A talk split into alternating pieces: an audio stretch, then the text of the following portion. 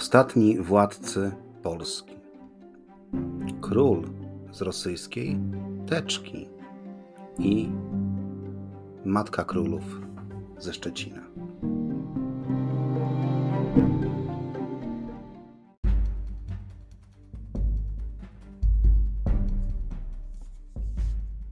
Ryszard Kapuściński powiedział kiedyś: wszak istnieje coś takiego jak zarażenie podróżą i jest to rodzaj choroby, w gruncie rzeczy nieuleczalnej.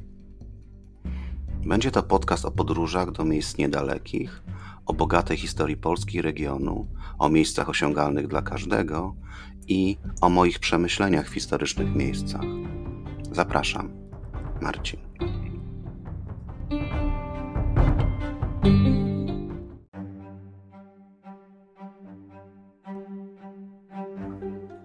Wszyscy pamiętamy ze szkoły, że ostatnim królem Polski był Stanisław August Poniatowski. Władca, delikatnie mówiąc, niefortunny, bo za jego panowania Polska zniknęła z mapy Europy na ponad 100 lat.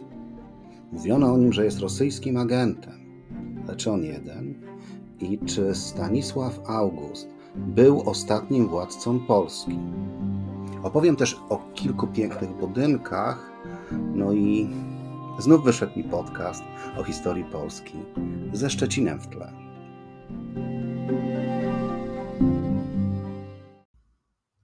Zacznijmy historię od rosyjskiego faworyta na polskim tronie. Jesteśmy w Warszawie, jest rok 1733, kiedy to 22 maja Sejm Koronacyjny przyjmuje uchwałę o wykluczeniu cudzoziemskich pretendentów do korony polskiej, czego skutkiem jest wkroczenie do Polski 35 tysięcy rosyjskich żołnierzy. Swoista operacja wojskowa mająca na celu depolonizację Polski? Nie wiem. Dzieje się to przy cichym poparciu Austrii i Saksonii. Pomimo tego 12 września na króla zostaje wybrany jednak Polak, Stanisław Leszczyński, będący już wtedy teściem króla Francji. Jednak Francja jest daleko, a wojska rosyjskie są już na Pradze po 2 tygodniach, a 5 października przywożą nam w teczce innego króla, Augusta III Sasa. Niedokładnie przywożą. Saski kandydat zyskuje poparcie 904 zdrajców zawiązujących konfederację. Nowemu królowi przeciwstawiają się wierne prawu i Rzeczpospolitej Prusy Królewskie, a Gdańsk i Toruń oblegane są przez wojska rosyjskie w ramach operacji specjalnej na miarę ówczesnych czasów. Z pomocą Gdańskowi próbuje przyjść odcież francuska, ale misja kończy się porażką. Generalnie świat jest obojętny, a okres ten nazywa się w historii wojną o sukcesję polską. Ale nie o tym jest ten podcast, aczkolwiek wojna o sukcesję polską jest bardzo dobrym tematem na podcast. Koniec końców August III Sas z teczki rosyjskiej koronowany jest na Wawelu 17 stycznia 1734 roku przy użyciu, uwaga, podrobionych insygniów koronacyjnych, na przykład korona wysadzana kamieniami półszlachetnymi, czy też pozłacane jabłko królewskie. Miecz koronacyjny też był podrobiony, bo innych królów polskich koronowano słynnym szczerbcem. Oryginalne insygnia zostały wywiezione z Krakowa i ukryte w kościele Świętego Krzyża w Warszawie. Jak widać, nie przeszkodziło to rosyjskim wojskom w koronacji. W czasie triumfalnego wjazdu króla do Warszawy salwy honorowe oddano z armat rosyjskich, bo Polska w tym czasie armat nie miała. Czy ktoś ze słuchaczy wie, że rosyjski figurant na tronie polskim jest dziadkiem jednego z ostatnich naszych władców? Ale o tym za chwilę.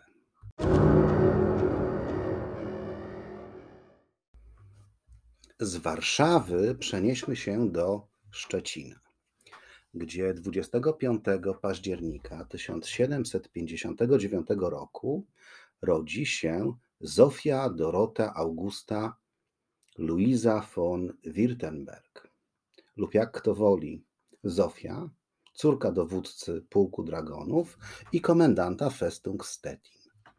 Matką Zofii była również Zofia, kuzynka króla Prus Fryderyka II. Młoda Zofia wpada w oko innej Szczeciniance, także Zofii, a konkretnie Zofii Fryderyce Augustie von Anhalt-Zerbst, znanej Polakom powszechnie jako caryca Katarzyna II. Więc, panie pośle Sucki, von Anhalt miała na nazwisko przywołana przez sędziego Milewskiego caryca. I gdyby sędzia Milewski powiedział von Anhalt, to prawdopodobnie w komisji otworzyłby się wątek niemiecki. Wiadomo, że imperatorka Rosji gorącą niewiastą była, ale młoda Zofia nie wpadła jej w oko pod takim względem. Katarzynie II chodziło o małżeństwo z owdowiałym carewniczym Pawłem, jej synem i następcą tronu.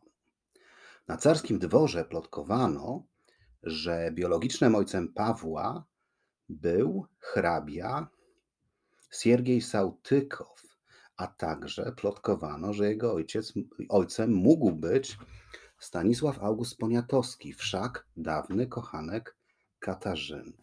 Według innych plotek rzeczywistym dzieckiem Katarzyny była Aleksandra Branicka, którą zaraz po urodzeniu caryca Elżbieta, matka, zamieniła na niemowlę płci męskiej pochodzenia czuchońskiego, czyli estońskiego.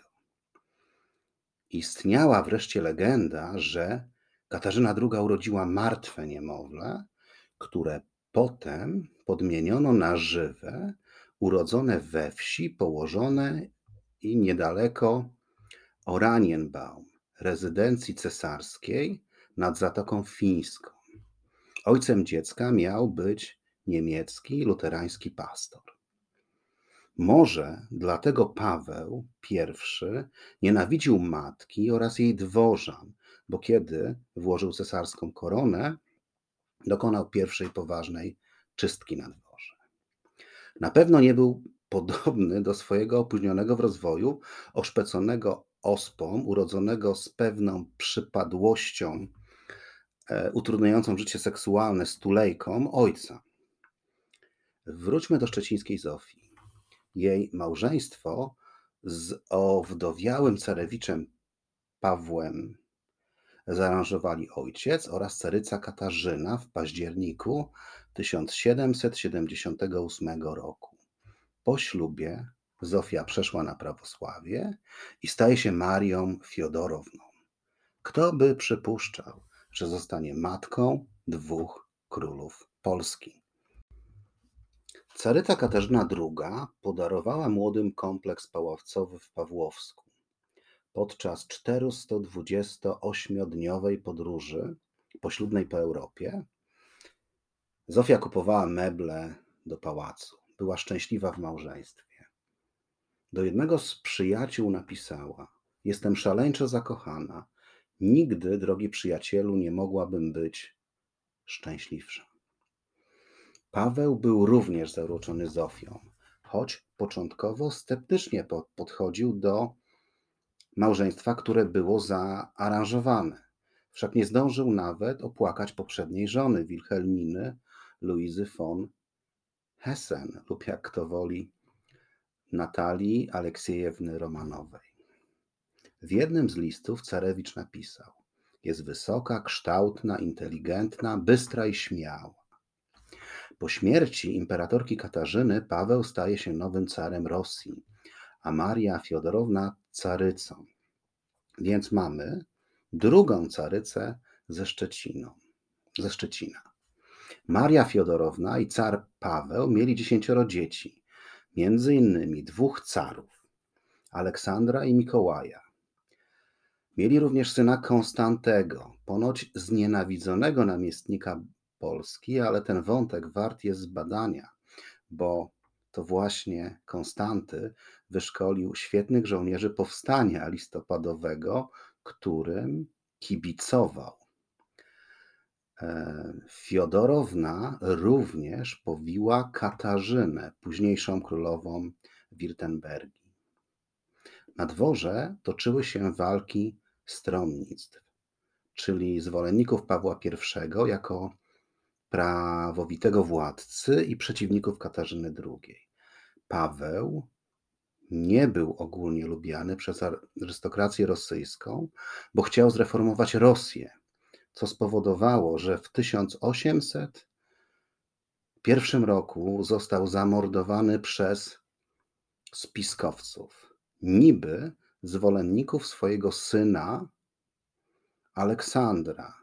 Jest to dziwne, bo dał im się później ostro we znaki.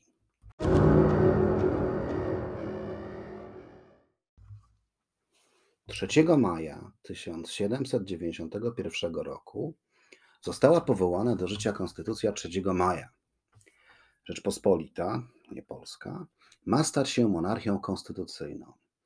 Konstytucja ta stanowi, że dynastia przyszłych królów polskich, Rzeczpospolitej, ma zacząć się na osobie Fryderyka Augusta, elektora saskiego, którego sukcesorzy płci męskiej mieli tron dzierżyć.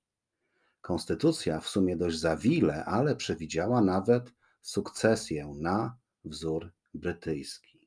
Uwaga, co mówi konstytucja? Najstarszy syn króla panującego po ojcu na tron następować ma. Gdyby zaś dzisiejszy elektor saski nie miał potomstwa płci męskiej, wtedy mąż przez elektora za zgodą stanów zgromadzonych, córce jego dobrany, zaczynać ma linię następstwa płci męskiej do tronu polskiego.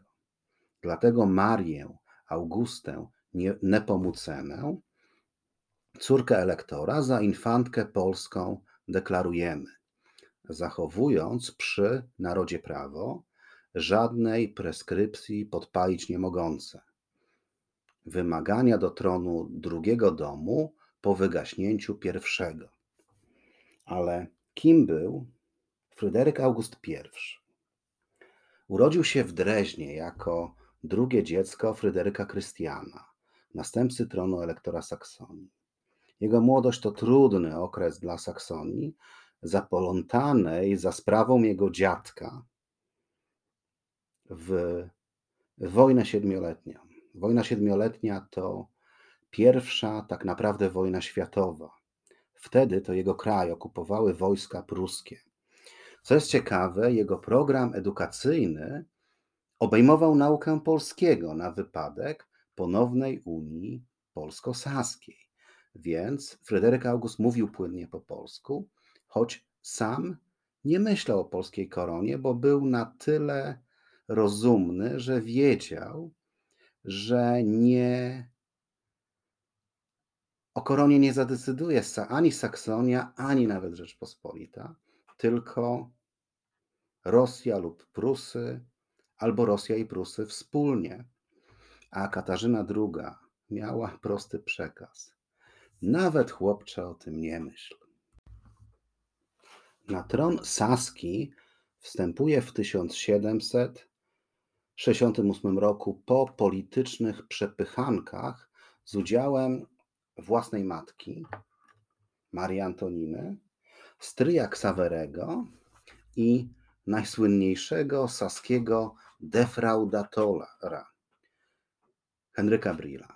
Jako władca Saksonii daje się poznać jako reformator, bardziej dbający o wzrost ekonomiczny kraju, mniej jako gracz na arenie międzynarodowej.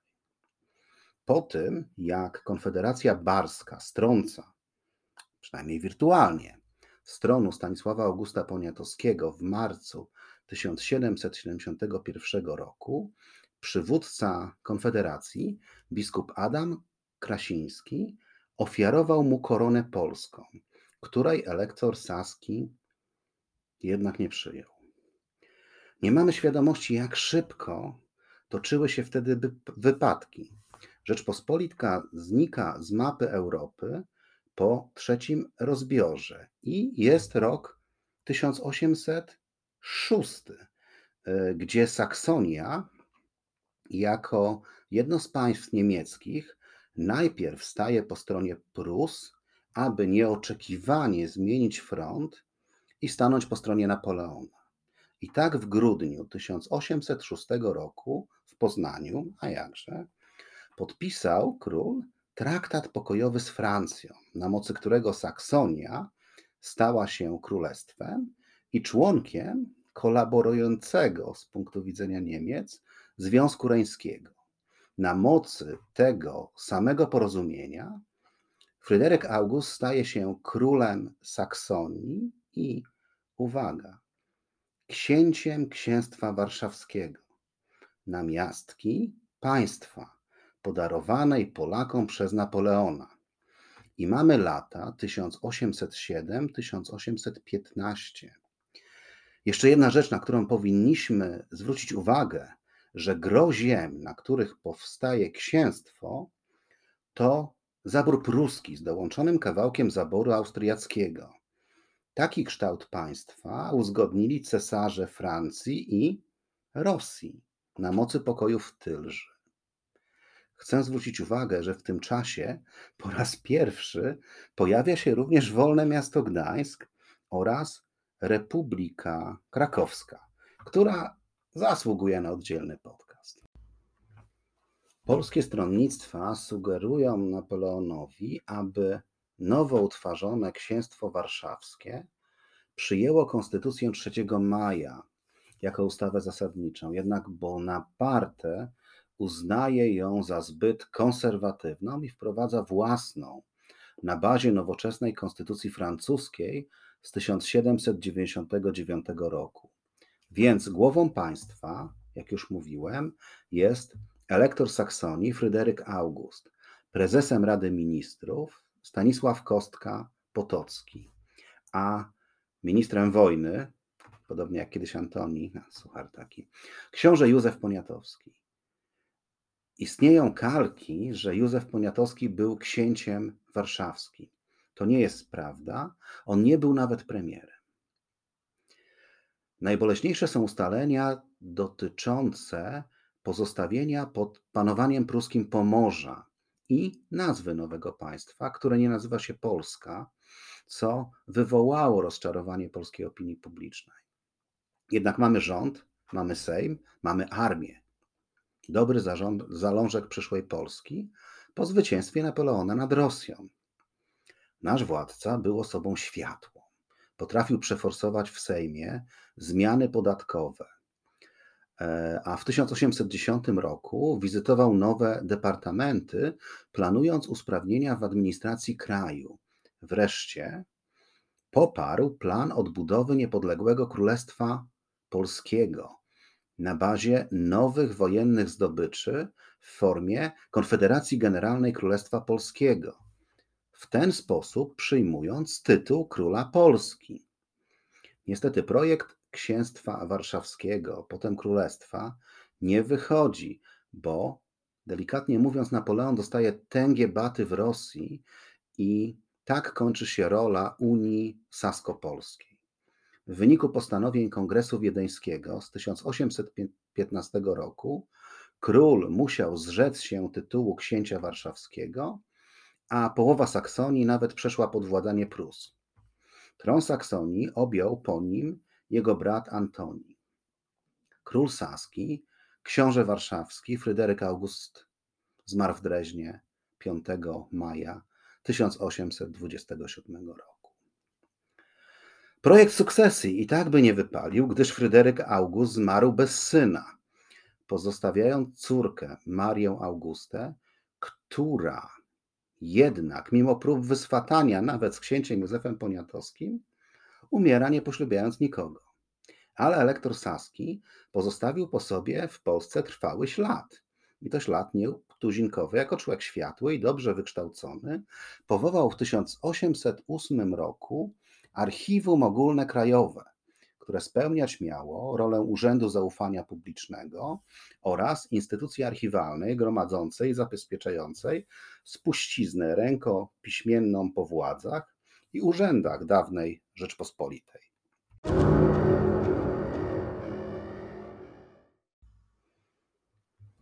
Ale z całym szacunkiem dla elektora saskiego przywiezionego nam przez Napoleona, to jeszcze nie koniec polskich władców w teczce.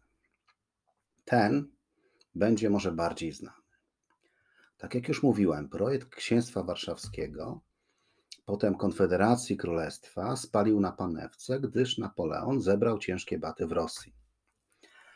3 maja 1815 roku, w rocznicę Konstytucji, z której jesteśmy tak dumni, na Kongresie Wiedeńskim Rosja podpisała z Prusami i Austrią porozumienie o podziale Księstwa Warszawskiego, taką umowę trójstronną o utworzeniu wolnego miasta Krakowa lub, jak kto woli, Republiki czy Rzeczpospolitej Krakowskiej.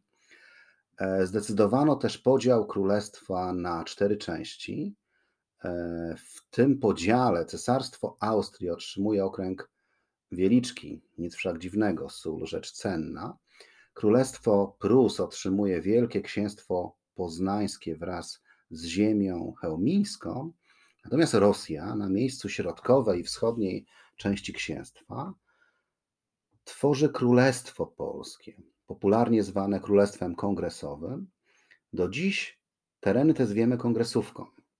Tak więc Kongres Wiedeński zdecydował o powstaniu Królestwa Polskiego, tym razem w unii personalnej z carami Rosji.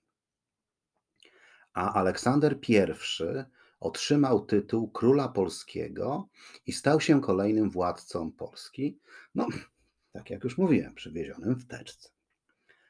To najstarszy syn szczecinianki Marii Fiodorowny i cara Pawła. Warto o nim opowiedzieć, wszak z teczki, ale król Polski koronowany w Warszawie. Zwykle jest tak, że jeśli ktoś jest szykowany na następne tronu, rodzina zapewnia mu solidne wykształcenie, znajomość świata czy znajomość kilku języków. I tak było z Aleksandrem. Był wszechstronnie wykształcony, gdy w wieku 23 lat przejmował rządy w Rosji. Jedni mówią, że to rodzice wychowali go na światłego człowieka, drudzy, że Katarzyna Wielka. Nie wiem jak było, ważne, że Aleksander światłym człowiekiem był i chyba jeden z niewielu władców Rosji, któremu można było ufać. Taki wyjątek potwierdzający regułę. Jak to się stało, że w tak młodym wieku został carem? Jego ojciec reformami naraził się możnym Rosji. Ograniczył pańszczyznę, zmienił strukturę państwa, piętnował pijaństwo w armii, unowocześniał wojsko i w 1801 roku zawiązano spisek, w którym uczestniczył m.in. gubernator Petersburga, Peter Ludwik von der Pahlen, rdzenny Rosjanin, czy znani rosyjscy wojskowi bracia Zubow, którzy po opanowaniu zamku Michajłowskiego zażądali od Pawła I abdykacji na rzecz syna. Gdy ten odmówił, został uduszony przez kapitana Jakowa Skariatina.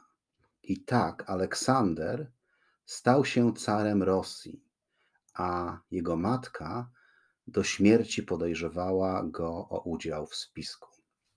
Spiskowcy natomiast trafili z deszczu pod rynnę, bo pierwsze dekrety nowego cara dotyczyły zwiększenia roli parlamentu, zniesienia poddaństwa chłopów w guberniach nadbałtyckich, likwidacji cenzury, zakazu stosowania tortur, liberalizacji handlu zagranicznego, czy też reform w szkolnictwie. Utworzone zostały uniwersytety w Charkowie, w tym Charkowie, studenckim mieście rozpieprzonym dziś przez rosyjskie rakiety, i Kazaniu, oraz reaktywowano Uniwersytet Wileński z polskim językiem nauczania.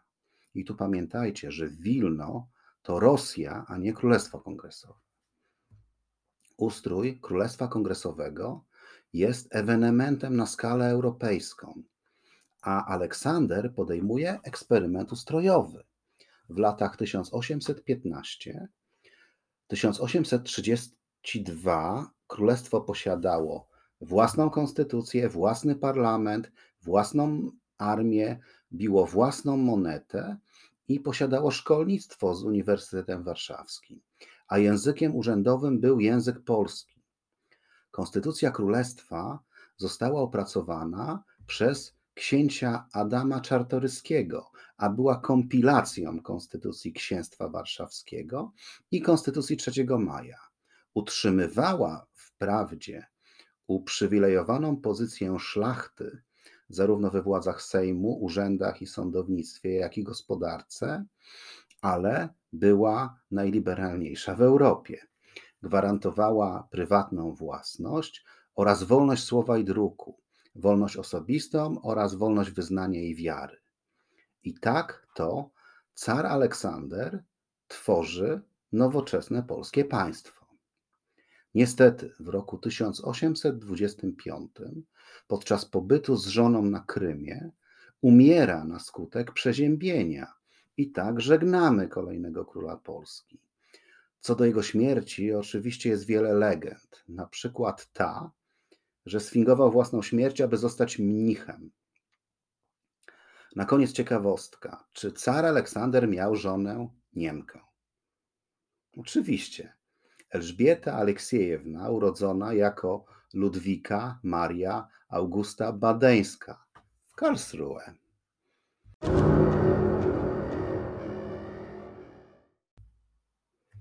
Ponieważ car Aleksander I nie miał dzieci, jego dziedzicznym następcą powinien zostać jego drugi co do wieku brat Konstanty, stojący wówczas na czele armii w Królestwie Polskim. Jednak Konstanty odmówił tej roli i carem został kolejny brat, Mikołaj I. Mikołaj w przeciwieństwie do Aleksandra na tron szykowany nie był, więc otrzymał wykształcenie wojskowe. Nie miał ogłady i kultury osobistej zmarłego brata, miał charakter gwałtowny i despotyczny. Taki krótki ląd, używając terminologii wojskowej. W ramach ceremonii koronacji na cesarza Rosji w warszawskiej katedrze Świętego Jana Chrzciciela odbyła się msza koronacyjna, a właściwej koronacji dokonano na Zamku Królewskim w Warszawie. Tak na tronie Królestwa Polskiego zasiada Mikołaj I. Na początku swoich rządów zastaje tak zwany spisek dekabrystów. Dekabrystów od miesiąca zawiązania spisku. Spisek był zawiązany w grudniu. Dekabryści byli pierwszymi rewolucjonistami, którzy wystąpili w sposób zorganizowany i zbrojnie przeciwko ustrojowi feudalno-pańszczyźnianemu. Niestety nieskutecznie. Koniec końców 5 spiskowców powieszono, a kilkuset zesłano do kolonii karnej. Dlatego car w cudzysłowie reformuje państwo, wprowadzając na przykład tajną policję zajmującą się inwigilacją działaczy społecznych, uczonych i artystów, ale też masę innych despotycznych regulacji. Zaczyna się kształtować znajoma nam Rosja i jest to koniec aleksandrowego karnawału w Królestwie Polskim.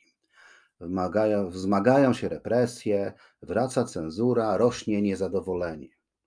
Dlatego w listopadzie 1830 roku wybuchło zainicjowane przez podchorążych i młodszych oficerów samobójcze powstanie listopadowe. Kolejne, którego nie mamy szans wygrać. Powstanie listopadowe to zapewnie temat na inną opowieść, ale podczas tego powstania Sejm Polski zdetronizował Mikołaja I w styczniu 1931 roku. Polska jako 4-milionowy kraj nie jest w stanie wystawić wielkiej armii przeciwko 115 tysiącom zaprowionych w bojach żołnierzom sprowadzonym z Zakarpacia. W 1832 roku Rosjanie pacyfikują powstanie i zostaje wprowadzony statut organiczny dla Królestwa Polskiego, włączający ziemię Królestwa do Cesarstwa Rosyjskiego, tworzącego z państwa, jakim było Królestwo, jednostkę terytorialną Rosji. Tak kończy się wspomniany już przeze mnie karnawał, a zaczynają się represje. Majątki powstańców zostają pacyfikowane. Car likwiduje kościół unicki i zmusza jego członków na prawosławie. Więc kościół unicki staje się kościołem tajnym. Car likwiduje Instytut Politechniczny oraz Uniwersytet Wileński. Planował nawet zastąpić alfabet polski cyrylicą, ale uratowały nas głoski e czy o, których podobno nie dało się zapisać w języku rosyjskim. Represje Mikołaja to również weryfikacja tytułów szlacheckich gwarantujących wolność w guberniach ukraińskich. Straciło je na przykład 340 000 przedstawicieli ubogiej szlachty. Jeden z francuskich badaczy stwierdził, że akcja caratu na Ukrainie przekształciła ponad 4/5 Polaków w niewolników, no bo bycie chłopem to jest rodzaj ustroju niewolniczego. Car dywersyfikował represje, ale robił to samo, tylko na terenach dawnego królestwa w białych rękawiczkach. Poza królestwem bez takowych rękawiczek. Zawdzięczamy mu rusyfikację, pacyfikację i represję. Taki był ostatni król Polski w teczce. Dał się jeszcze poznać jako pogromca powstania w Republice Krakowskiej w 1846 roku oraz osoby wysyłającej posiłki cesarzowi austriackiemu do walk z Węgrami podczas Wiosny Ludów, więc duże szanse są, że te oddziały walczyły z naszym generałem Bem. Po przegranej na wojnie krymskiej nieco złagodniał wobec Polaków, wprowadzając drobne odprężenie. Dla Rosji bilans jego panowania jest chyba dobry. Powstały liczne manufaktury i zakłady przemysłowe przerabiające surowce lokalne, takie jak cukrownie, browary, gorzelnie, cegielnie, tartaki czy huty szkła. Rozwijało się rolnictwo, a także nauka. Wyprawy na Antarktydę sformowano. Niestety bilans Mikołaja jako władcy Królestwa Polskiego możemy oceniać tylko źle. I znowu pytanie, czy miał żonę Niemkę? Oczywiście. Jego żoną była Fryderyka, Luiza, Charlotta, Wilhelmina Hohenzollern, znana też jako Charlotta Pruska, a Rosjanom znana jako Aleksandra Romanowa.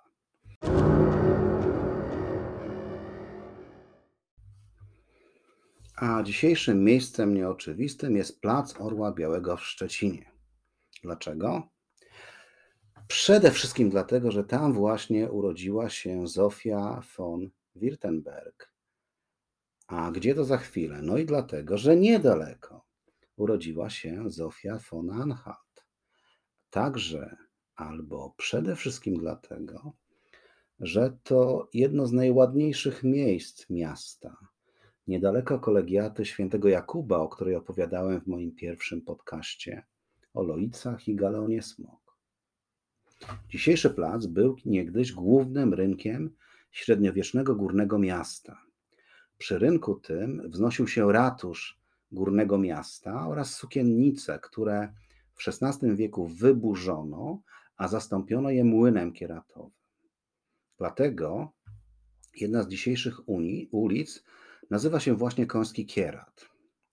W czasie wojny 30-letniej w wieku XVII rynek górnego miasta został całkowicie zniszczony, aby po odbudowie w stylu barokowym zostać mocno naruszonym, tym razem przez armię francuską, wspieraną przez czwarty pułk strzelców konnych Armii Księstwa Warszawskiego. Budynki zostały odbudowane, przebudowane, aby w kształcie głównie neorenesansowym i klasycystycznym dotrwać do II wojny światowej. Ale skąd wzięła się nazwa placu? Nazwa placu wzięła się od najstarszej w Szczecinie barokowej fontanny, wzniesionej z białego piaskowca w roku 1732 roku przez berlińskiego rzeźbiarza Johanna Konrada Kocha. W dolnej części fontanny znajduje się misa w kształcie czterolistnej koniczyny.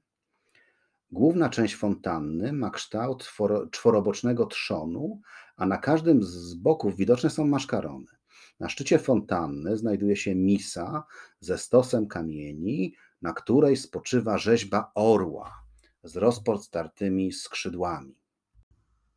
W czasie II wojny światowej fontanny zasypano żwirem i piaskiem, co uchroniło ją przed zniszczeniem. Plac Orła Białego brzmi dumnie i patriotycznie, ale z polskim Orłem Białym ma on niewiele wspólnego, biorąc pod uwagę fakt, że plac ten przed wojną nazywał się Rozmarkt, to jest rynek koński, od wspomnianego już młyna. Jednak trudno się dziwić powojennej retoryce, że plac został nazwany z duchem przywracania polskości Szczecinowi. Tuż obok fontanny znajduje się pałac pod globusem.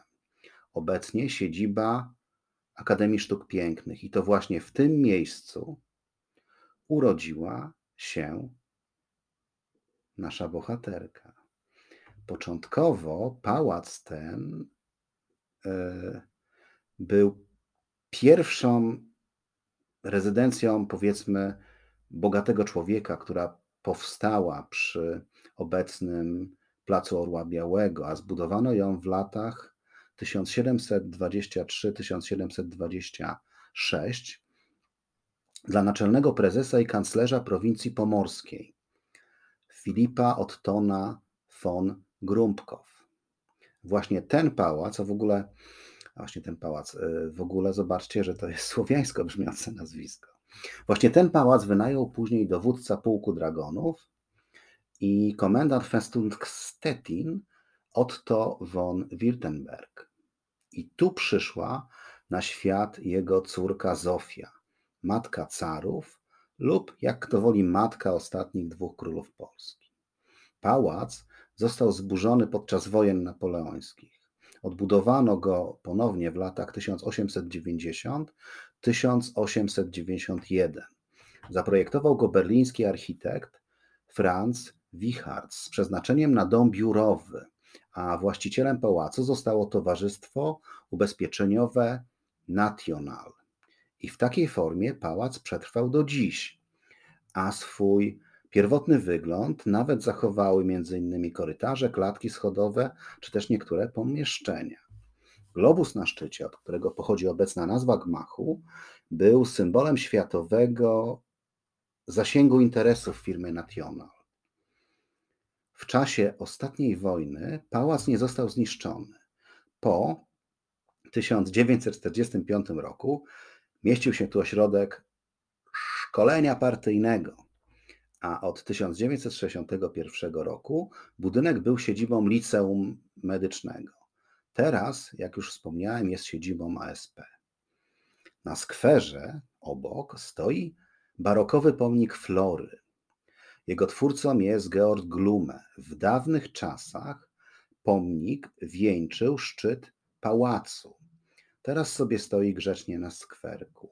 Mówiąc w dawnych czasach, mówię o czasach barokowych pałacu. Ciekawym budynkiem jest również Pałac Joński, stojący obok. Zbudowany jest ten z kolei w stylu klasycystycznym. Nazwa pochodzi od charakterystycznych zdobień w stylu jońskim.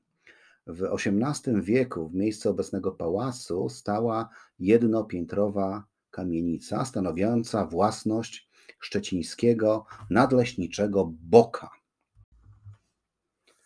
No i jeszcze o jednym budynku przy Placu Orła nie sposób nie wspomnieć. To budynek dawnego Pomozbytu, w pewnym sensie legendarnego, bo pamiętam, jak za jego szybą w latach 70. stał chyba duży Fiat. Jeden z mieszkających niedaleko moich znajomych, pozdrawiam Darka, jeśli mnie słuchasz, opowiadał mi ciekawą historię, jak stał tam w społecznej kolejce po akumulator do Malucha.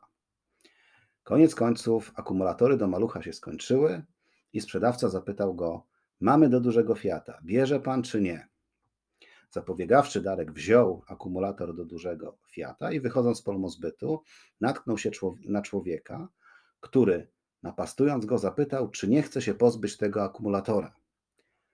Na co Darek powiedział, że akumulator tak, a on chętnie zamieni go na akumulator do Malucha.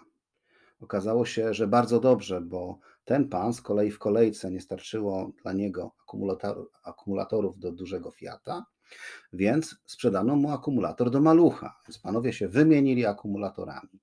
Takie były uroki czasów słusznie minionych. Tych, którzy myślą, że budynek dawnego Polmozbytu to relikt komunizmu, wyprowadzę z was z błędu.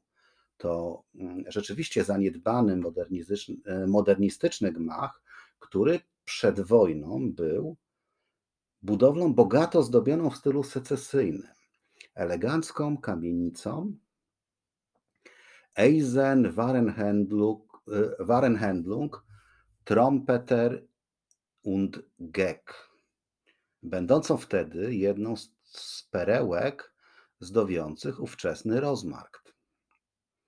Podczas wojny budynek został częściowo zniszczony, pozostała konstrukcja, wszelkie zdobienia też zostały zniszczone i ostatecznie usunięto je, a także odbudowano go bez okazałego dachu, który był przed wojną.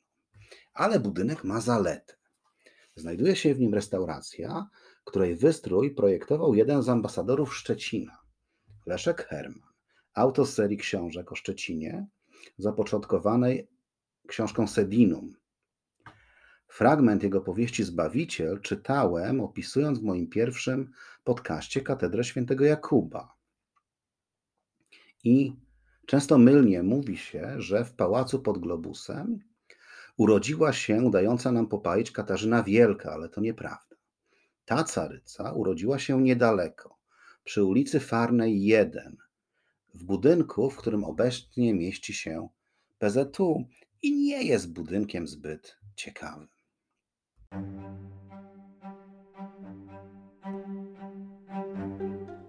Istnienia ostatnich władców Polski najprawdopodobniej nie mamy świadomości.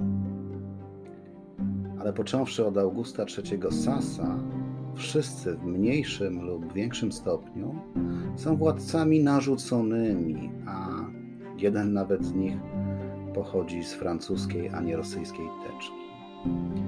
Niewiele się mówi w kontekście panowania ostatnim Sasie czy o dwóch Rosjanach, a w zasadzie, uwaga, Niemcach.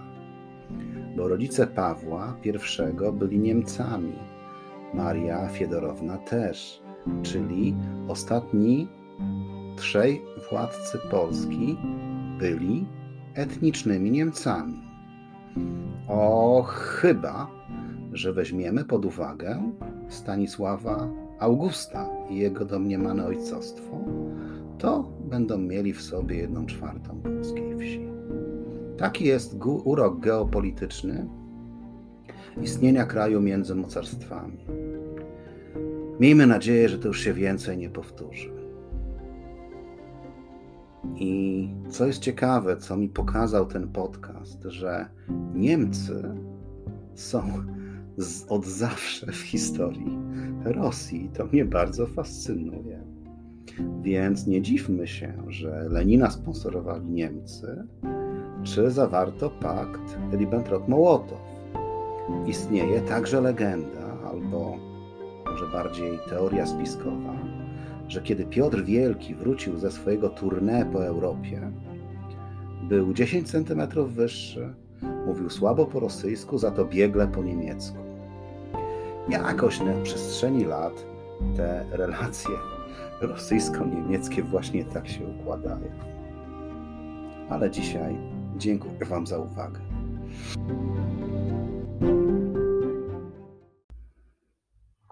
Chciałem przeprosić słuchaczy za chwilową nieregularność podcastu, ale dość długo pracowałem nad opowieścią o Ukrainie, no i podjąłem się dość trudnego zadania, jeśli chodzi o dzisiejszy podcast. Bo kiedy zacząłem się do niego przygotowywać i zbierać materiały, co i rusz otwierały mi się nowe wątki. Więc moja praca polegała głównie nad zamykaniem wątków, więc to trochę zajęło czasu. Chciałem pozdrowić moją koleżankę Alicję, która jest wykładowcą na Uniwersytecie w Plymouth, bo mój podcast na Ukrainie ponoć pomógł jej w prowadzeniu na Uniwersytecie debaty. Oczywiście pozdrawiam Cię, Ala, ale chciałem też powiedzieć, że nie mogłem otworzyć również w podcaście o Ukrainie wszystkich wątków. No i chciałem też powiedzieć, że to jest już 20 odcinek, z czego bardzo jestem dumny. Znowu postaram się, żeby odcinki były raz w tygodniu.